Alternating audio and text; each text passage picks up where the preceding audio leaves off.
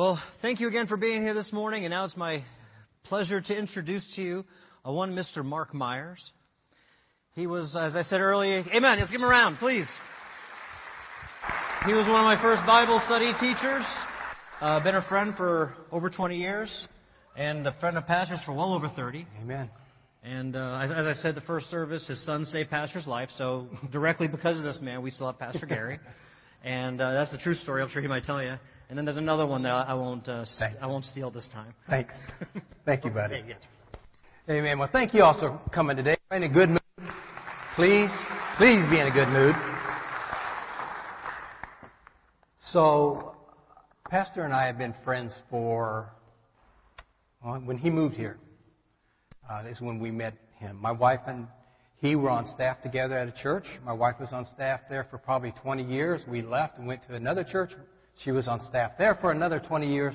And we've been here. She's not on staff. She's retired like I am. And uh, we've been here for a little over two years. So it's, it's been a pleasure coming here. Let me ask you a question. You have any idea what the last thing I did before I came up here? Pray. Probably what I should have done. I checked my zipper to make sure my zipper was up. Okay? When you get my age, men, you know, right? I mean, my wife has this routine for me. If we're going out in public, she will say, okay, you got your phone, you got your glasses, you got your wallet, you got the keys. Is your zipper up? Okay. Now we can leave.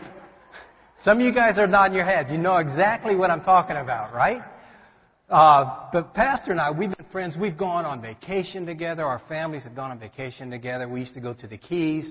And uh, literally, one time when we were in Cayo Costa, down here by, uh, by Boca Grande, uh, Alex mentioned it. Uh, Gary had a, uh, sailboard. He just got it. Well, let's just be honest. He found it somewhere, right? I mean, he, he found it somewhere.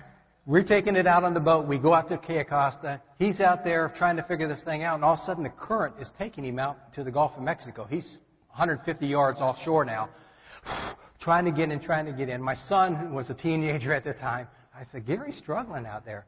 And he swam out there and literally grabbed the sailboard and carried or pulled, swam Gary back in. So that's a true story. He did. Gary says he saved his life. Uh, I have you probably wonder why I'm walking around with this. We talk a lot here about the magnets, putting them on your car, right? We got the, the, the, the hats that we can wear, and people might say, hey, that church, I see a lot of things about it. You know, can you tell me a little bit about it? Where's it at? So if you go out into the parking lot, I got a red car, and you won't find one of these on the back of it. Because I am not a very good driver. I kind of get aggressive sometimes, okay? So I don't want people to say, oh, there's one of those people from Fellowship Church, and look how he's driving. But I can buy a hat for five bucks, walk into the store, okay, I got my hat on, I can see it, smile, look happy, be nice, hey, thank you, thank you for helping us. And they'll say, man, man, people from Fellowship are so nice. One time I was driving, not to this church, this was probably 20 years ago, I used to go to church on uh, Pine Street. Head to a Sunday night service, and a guy comes up behind me, and he's right on my bumper. So I'm thinking, okay, I need to speed up a little bit. I drive fast. I'm sorry, but I do. I drive fast, so I speed up a little bit, and next thing you know, he's right on my bumper again. So I get the bright idea, you know what? I'm just going to tap my brakes. So he knows I don't want him on my bumper. I tap my brakes, and his front wheel goes off the road, back on the road, and I can see him in my rearview mirror. He is livid at me. The bad thing is, it's time for me to turn into my church. I think, well, that's not a very good testimony, is it? So I drove past the church. I take a left. You know where I'm going now, right? I'm on Dearborn Street. There's the Methodist church. I turned into the Methodist church. so, you won't see a bumper sticker. I've told Pastor I'm sorry I won't, but I will wear a hat, and I'll be nice when I'm wearing it, alright? So, uh, let me get this thing fired up here real quick. Make sure it still works. Battery's charged. Lesson's still there. Things are good. I want to thank Roger. He helped me out a ton putting together a PowerPoint. Um, this goes back, this picture you're looking at goes back years. Um, I don't know why Pastor's smiling because we're at a Buccaneers game. The Minnesota Vikings had just gotten beat, and my son and I, we're huge Buccaneer fans, but it was so crowded, we decided that we were going to like uh, tailgate a little longer afterwards and let the traffic get out of the parking lot. So we're sitting there and we had our little grill going again. We're drinking our Coca-Colas and everybody's walking by. Good game, good game. You know, and this one guy goes walking by and he goes, Go Bucks! And we look at him, Go Bucks! He goes, Hey, you guys want to smoke some dope? and pastor says, No, we're Christians. He goes, So am I. So, so that's a, that's a true story, too. You remember last week Terry told that great story about the ice cream and the driver's license and getting pulled over, and it was all story? These are true stories that I'm telling you today. That really happened. I have one more picture I want to show you, and that is anybody have any idea? That's me on the swing, and who else? Who, Roger? That's Elise Clark. When she was like two years old, look how high we are up on that swing. She's got the biggest smile on her face, and I just wanted to let her know that her and Mitchell both call me and my wife Uncle Mark and Aunt Lauren. And I want to speak for the congregation today. We are so excited for what's going to happen in Lisa's life now that she's engaged and going to get married. So, as a church, we're going to stand with them and celebrate that. All right, let's get to the Word. You mind if we start with a word of prayer? Let's do that.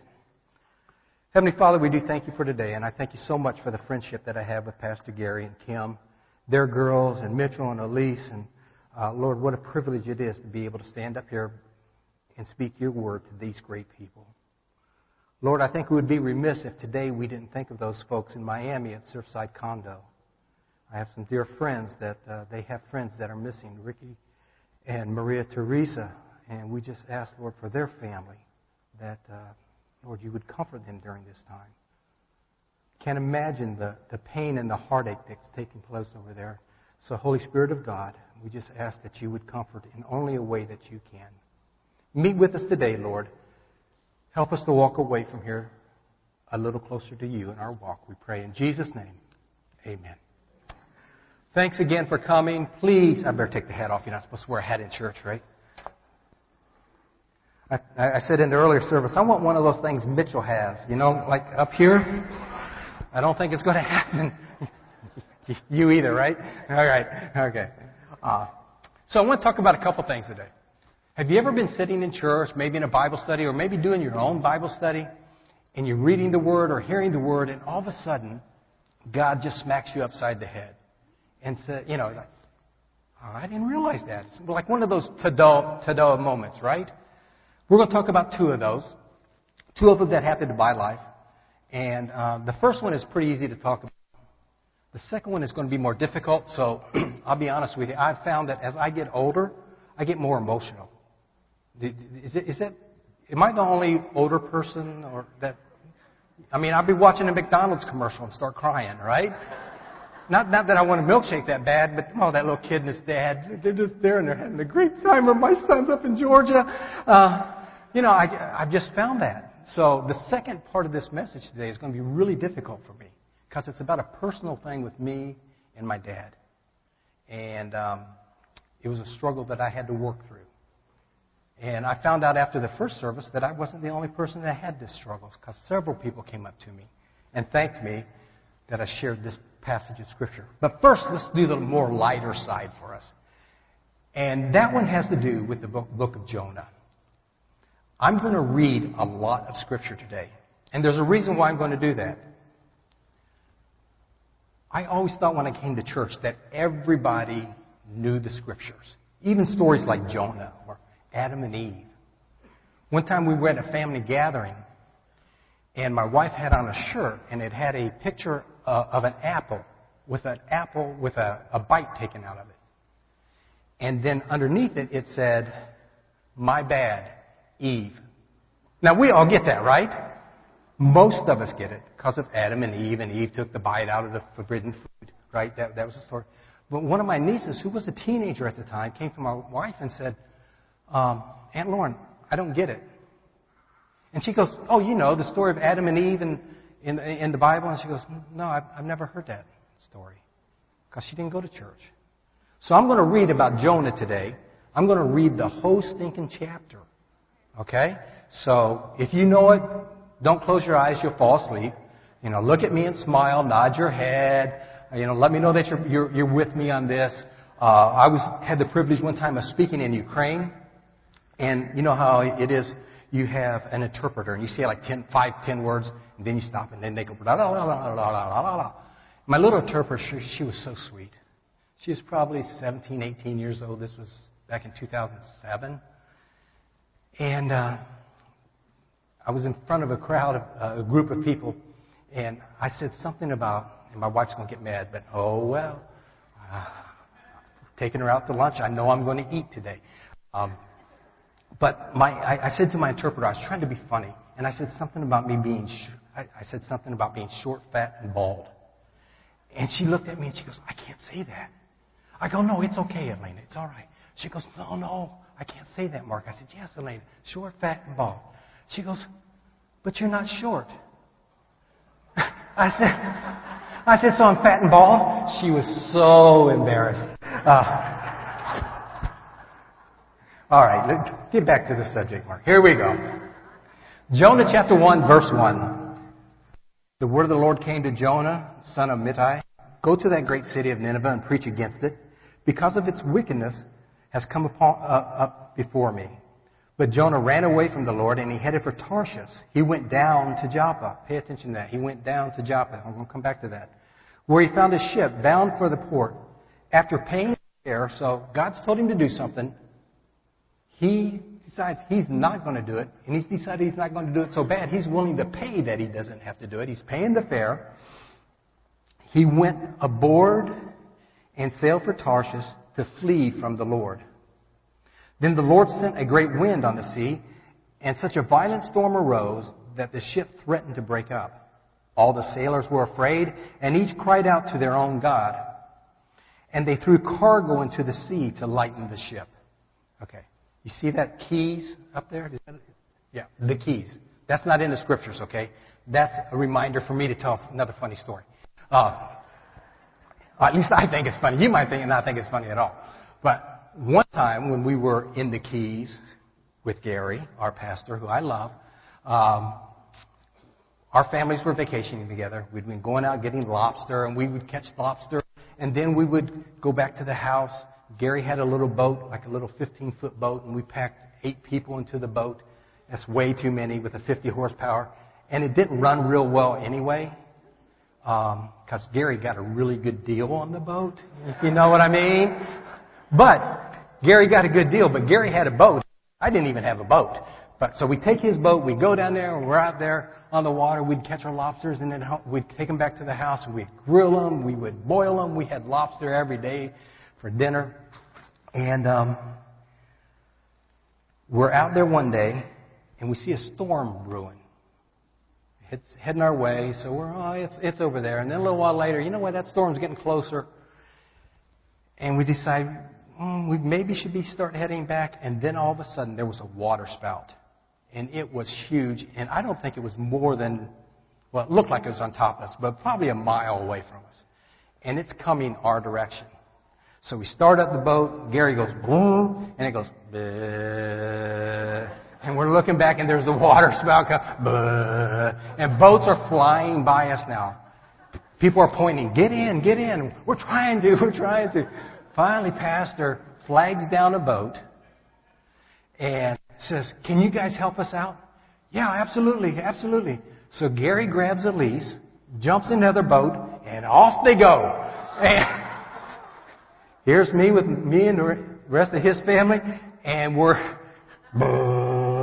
try, trying to get in. Now, Gary will tell that story totally different, all right? Gary's recollection is going to be something like this. And he'll probably say next week, no, that's not what happened. Here's what happened. I wanted to lighten the load, much like the people on, on, in the story. Jonah, I wanted to lighten the load. I was the biggest person on the boat, so I thought it would be wise for me to get on there so you guys could get in safely. Well, the good news is we all got in safely, right? But I still think Gary grabbed Elise, got on that boat, and got out of here. Uh, okay, back to the back to the story. Jonah had gone below deck where he lay down and he fell asleep, fell into a deep sleep. Now That's kind of weird too.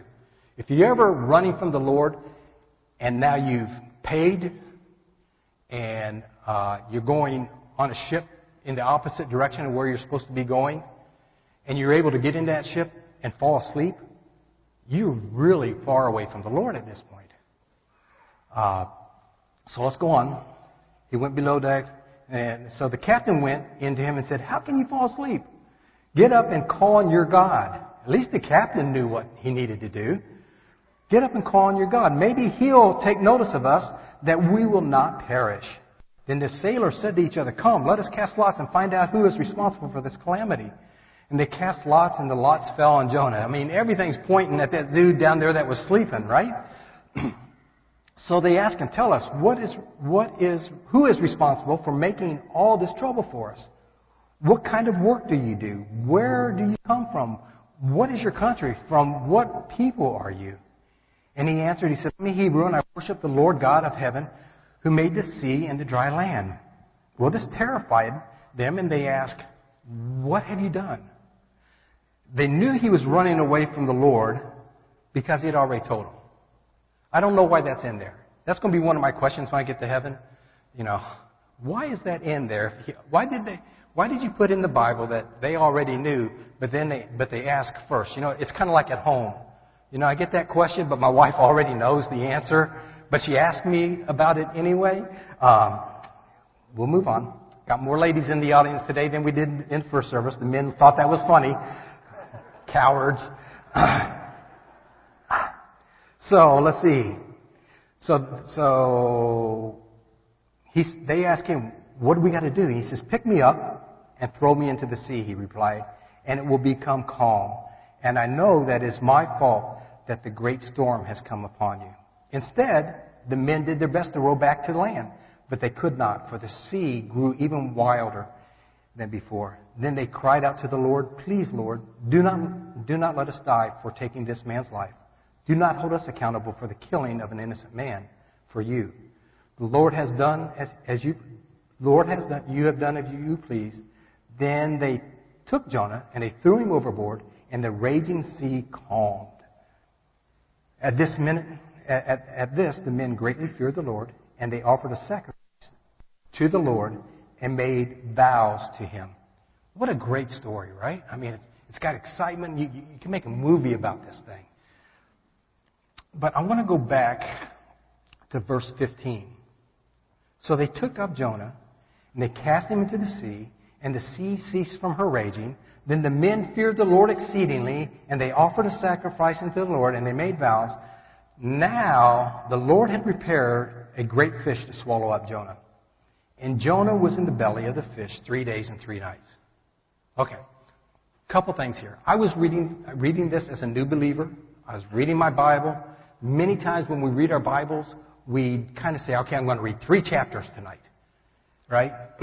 I am so glad I didn't stop at chapter 1 because I would have missed the rest of the story here. For, do you think Jonah was awake those three days and three nights? I do too. I think he was. God was trying to show him a lesson, so why would he be unconscious? Well, here's the thing. I flipped the page on my, on my Bible. Chapter 2, verse 1 says, Then Jonah prayed. Wait, what? He was in the belly of the fish three days and three nights, and then he prayed? That's crazy, right? Shouldn't our first step be to pray? So Jonah waited three days, three nights, and then he prayed. I, I, I don't get that. But when you look back at that, he was willing to pay a fare, he was willing to go the opposite direction, that he was able to go to sleep. He was really far from the Lord. And I hope nobody's here like that today. I hope that for those of us that maybe we have a pretty good walk with the Lord right now, that when we, if we see ourselves moving that direction, that prayer will be our first thing. Um, how about a little geography lesson? It says here in verse number three that Jonah rose up to flee from Tarshish from the presence of the Lord, and he went down to Joppa, and he found a ship going to Tarshish. So he paid the fare thereof, and he went down onto it Go with him into Tarshish from the presence of the Lord. Now that's just ignorant, right? You're going to go, oh, God, God doesn't know you're in Tarsus now. You can't find me, right? That's crazy. That's crazy talk, but that's what happens. Look at this. The mission was, in, was to the north, in Nineveh. Joppa went south, and Tarsus was in the exact opposite direction of his mission. So if you find yourself struggling, check your direction. You may be heading south. Right? One last thing on this. Uh, the Lord wants us as followers of Christ. He wants the best for our life. Pastors preached several weeks in a row about having the mind of Christ. Let me tell you, Jonah did not have the mind of Christ. If God gives you a mission, if God gives you a direction to go, we probably ought to go that direction. And I said this in the first service, but I wonder how many people have moved down from up north trying to get away from something that followed them down here. Maybe it wasn't the location that we were in. Maybe it's the situation that we had put ourselves in. Just a thought. All right. That, that, that's about prayer. Bottom line, we need to know when to pray, and we need to pray quickly. The second point I want to talk about today, this is, this is the tough one for me. So I appreciate your prayers. Um, I want to talk a little about being on the potter's wheel. I went to church after a very difficult time at a, at a, at a church, and we went on a Sunday morning, and the pastor was preaching from this passage about being on the potter's wheel. And that's exactly where I was. And the pastor ended that service, well, if you want to hear the rest of the story, you got to come back tonight because I don't have time to finish the message. Well, we were at that church 20 years.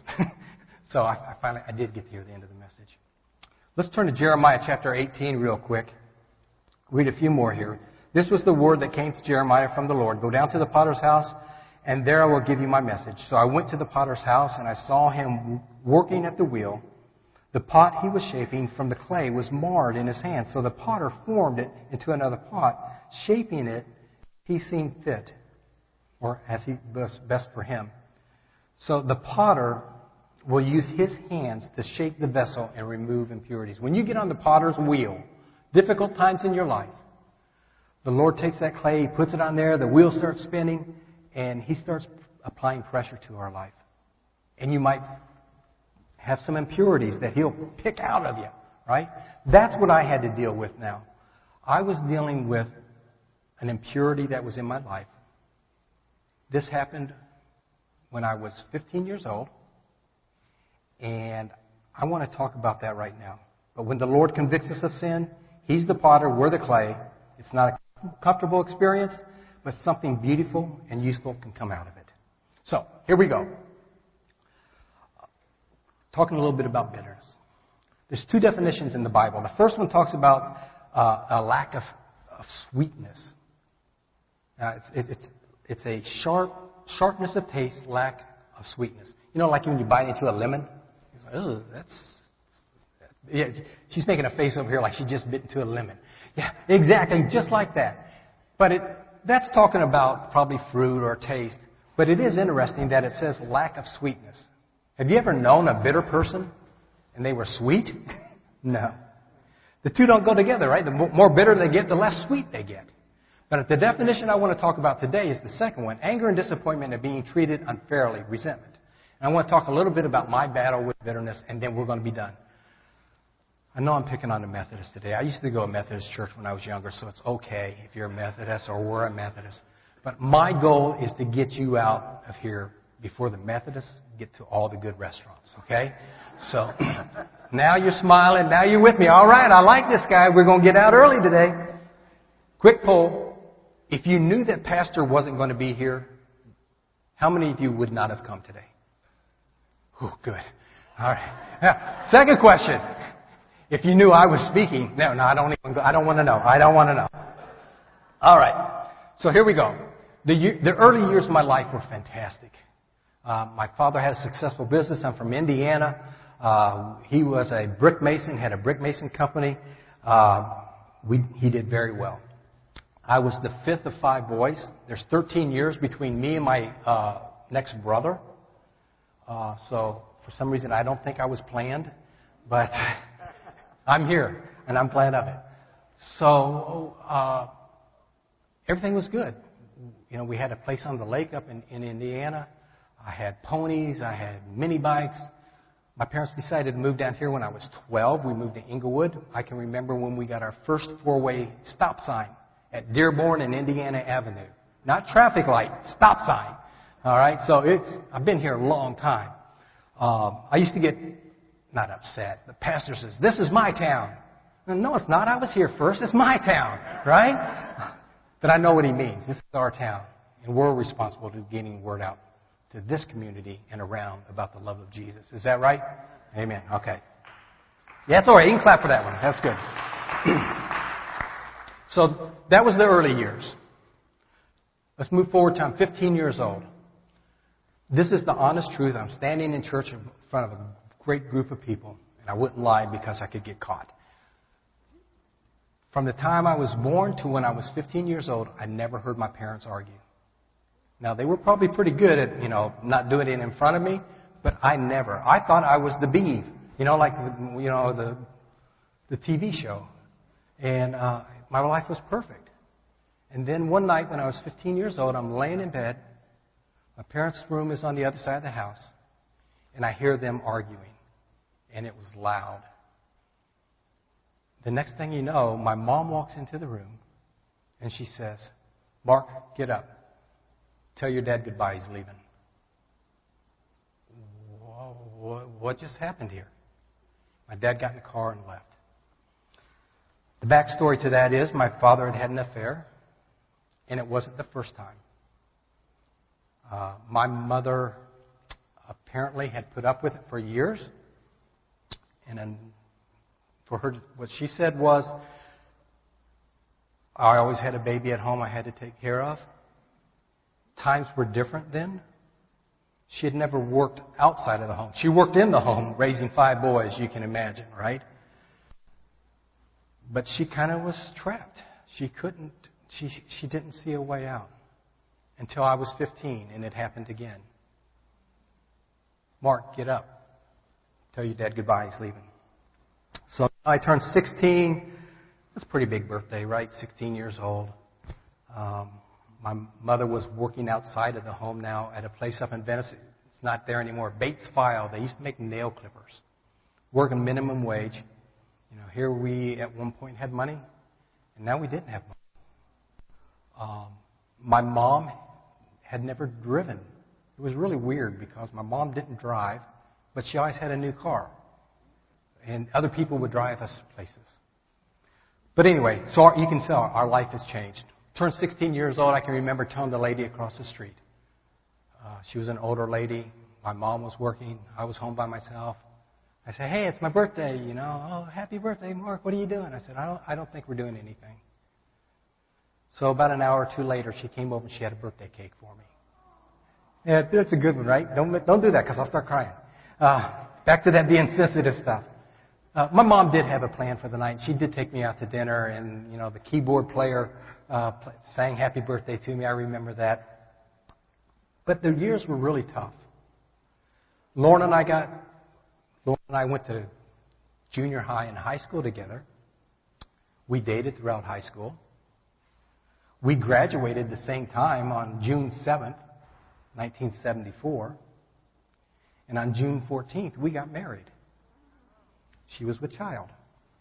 That's what the, that's how the Bible play puts it. In, I wish I had time. I, go, I got time. I'm going to tell this story real quick.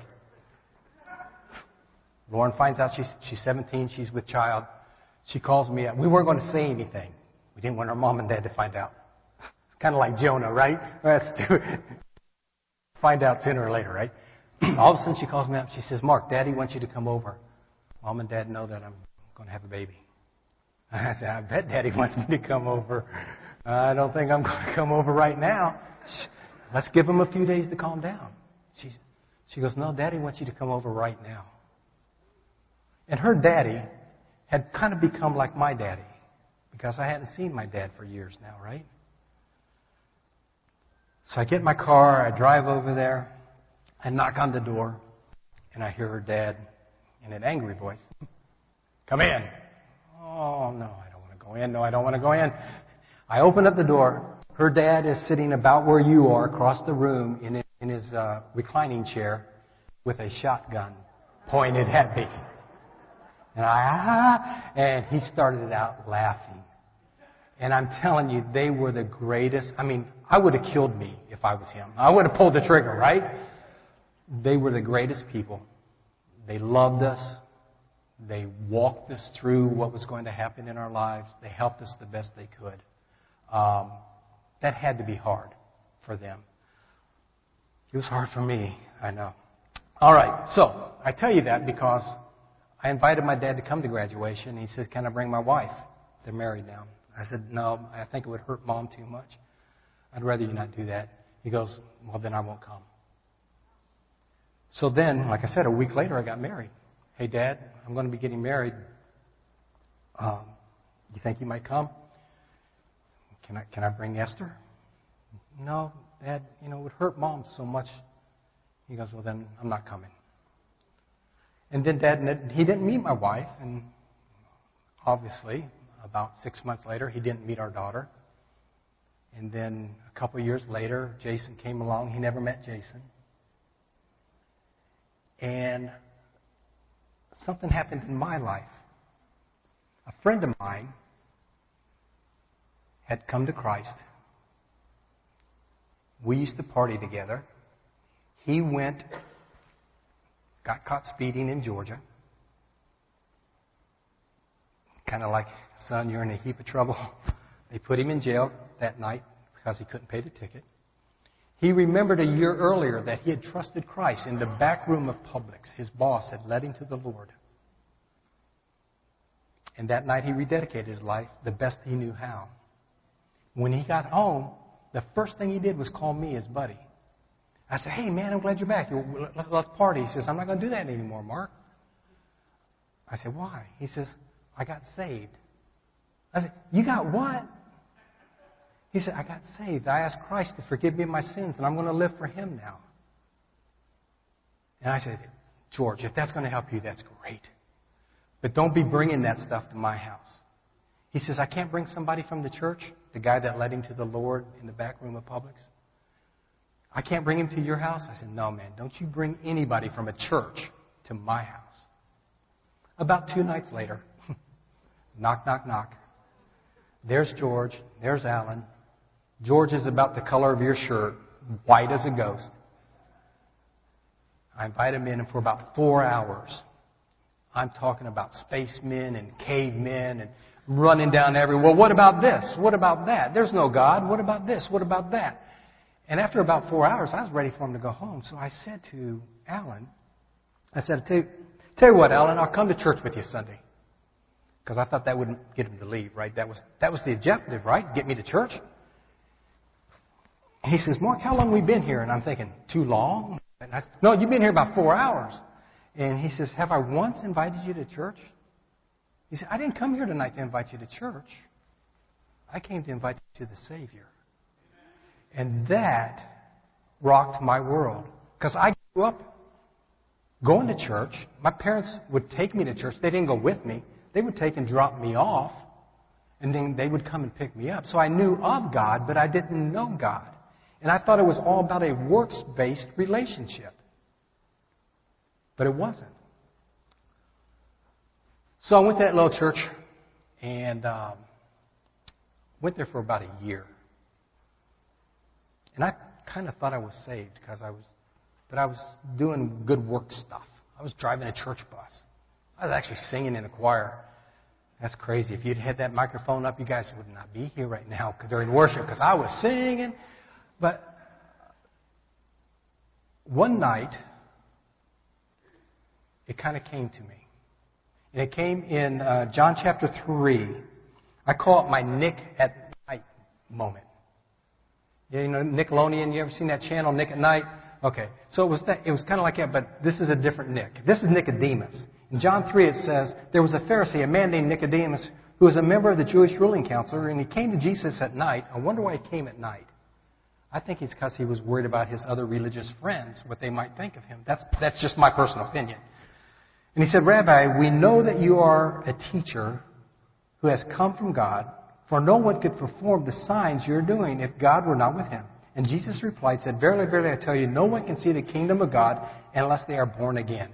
How many of you have heard that phrase, born again? That's where it came from. It wasn't from some preacher on TV. It was from the scriptures. So Nicodemus, he's confused now, and I'm, I'm going to just kind of paraphrase the rest. Nicodemus says, Well, wait a minute, Jesus, wait a minute. How can I be born again? I, I, as an old man, how do I go? I can't go back to my mother's womb. And Jesus explained, No, you have a physical birth, and you need to have a spiritual birth. And my spiritual birth took place one night at Center Road Baptist Church. I'd been there for about a year. I thought I was saved, and I realized I was counting on my good works to get me to heaven. I thought because I went to the church, because I did this, because I did that. And then I realized that Jesus died on the cross for my sins. That's how you get to heaven. It's not my good works. So I remember going in and telling my pastor, I said, Hey, pastor, it wasn't Pastor Gary, it was the first pastor where I went to church. I said, I, I need to get saved. I need to ask Christ to forgive me. And I need to become a follower of Christ. And we went into his little office, and there was this ugly old couch. Oh, it was brown and yellow and striped. It was ugly. But I've never forgotten that little couch because I knelt there beside that couch and I asked Christ to forgive me of my sins, to come into my life and become my Lord and Savior. See, the Bible says we need to be born again, and it happens one time. You don't become born again and again and again and again. Let's finish this up. I don't think you're going to beat the Methodists now. I'm sorry. so, 444 Center Road. Remember that number. Because that's where my dad lived. The church where I got saved was on Center Road. I worked in Venice. I drove by my dad's house every day. I went to church Sunday morning, Sunday night, Wednesday night, men's prayer meeting on Saturday nights, drove by 444 Center Road. Pastor had preached a message out of Colossians, and, and I'm going to paraphrase this too. Roger, if you want to throw it up there, you can. But basically, it says, if you've been forgiven, you've got to forgive others. And who did I think of first? My dad. I couldn't do it. And I went to the pastor, please tell me there's somewhere else in that Bible that you keep reading that says you, you forgive everybody except for your dad because he committed adultery and abandoned you and your mother. Somewhere it's got to say that, right? He goes, No, Mark, it doesn't. I said, I can't do it. He said, Well, here's what you need to do. You need to pray, and you need to ask God to soften your heart, to humble your heart, and prepare you for that. So for the next six months, I was praying that prayer. On Saturdays, I would drive by my dad's house and I'd go to prayer meeting. One Saturday night, I drove by 444 Center Road. I pull into the church parking lot, and nobody else showed up. So I said, So, Lord, tonight's the night, huh? So I got my car, drove to 444 Center Road. I knocked on the door. My dad came to the door. He opens up the thing, and there's a screen door, and he goes, Can I help you? He didn't know who I was. That makes a young man feel good. And um, I learned a real valuable lesson there that things grow in the valley, not on the mountaintops. You know, I love to go to Colorado. You got there in the big mountains. And up top, there's nothing growing. Down in the valley, it's green and lush. You know, and I, I try to remember that analogy by myself. You know, down in the valley, things grow. up on top, ain't a whole lot growing on the mountain anymore, right? So I go in and I tell my dad I'm, and his wife that I'm there to apologize. I made sure that they understood that I didn't condone the adultery, but my sin of bitterness was just as bad. My dad, you know, a lot of times people don't know how to accept an apology. He didn't know what to say. He said, "Oh, it's, it's all right. It's, it's all right." And I took that as he forgave me. All right. Uh, fast forward a few months, my uh, my came to some Pop Warner football games with my son. He met my wife. He met my kids. Things were better. It wasn't like, you know, the Beav again, but it was good.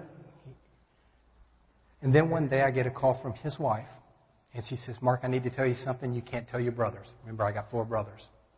I said, What is it? Your dad has brain cancer. He doesn't have long to live. She goes, Don't tell your dad. I just called you so you would pray for him. Wow. So, two weeks later, I'm driving to my office on Venice. I had an office in, on the island of Venice. Driving down the road, and I look, and there's my dad standing in a parking lot at an oncology doctor's office. I turn into the parking lot. He sees me. I said, Dad. And he just busted out crying. And I'm hugging him, and, you know, it was, it was, it was a nice moment because that wouldn't have happened six months earlier, right? What would have happened is my dad would have died, and I would have found out about it later. So we spent more time together those next few months, and then one night I get a call from his, probably 11:30, 12 o'clock at night. I get a call from his wife. She says, "Mark, your dad's died. Can you come up here?" And uh, so I get in my car. I drive to 444 Center Road. There's this woman that I hated with every fiber of my being at one point. She's crying, and I'm holding her in my arms, consoling my dad's wife, who's not my mother. And I want to close with this. That wasn't me. That was the grace of God working through me. And it never would have happened if I would have held on to that sin of bitterness. We're going to close with that, Raj. I did it without crying. I'm, pr- I'm pretty proud of myself. Just a couple points. Bitterness is like a cancer, and it will spread. So if it's in your, if you've got that, get it while it's young. It's kind of like you go to the doctor and say, hey, you got this little skin cancer here, and let, us just clip it off and you'll be all right. But if you don't, that, that cancer could, could kill you. I feel the same way about bitterness. I stay away from it. I don't allow myself to get bitter anymore because I know how hard it was for me to work through that. Um, number two, forgiving will lift the burden of sin from your life. And the greatest forgiveness comes from God in the form of salvation. Think about that. God sent His Son, hung Him on the cross, and He says, I love you this much. If He can forgive me for what I did, He can absolutely forgive you. Let's pray. Heavenly Father, we thank you for today, and I thank you for these kind folks. Thank you for our pastor, Lord, and his lovely wife. We just ask, Lord, that you would give him a, a time of refreshing. We look forward to him being back next week. Lord, there may be one here today that's never trusted you as Lord and Savior. And maybe today is that born again moment. Maybe you've been holding on to religion or rela- uh, relationships with other people. My mama or my grandma was a, was a Christian. We have to be that person that makes the decision, just like Nicodemus.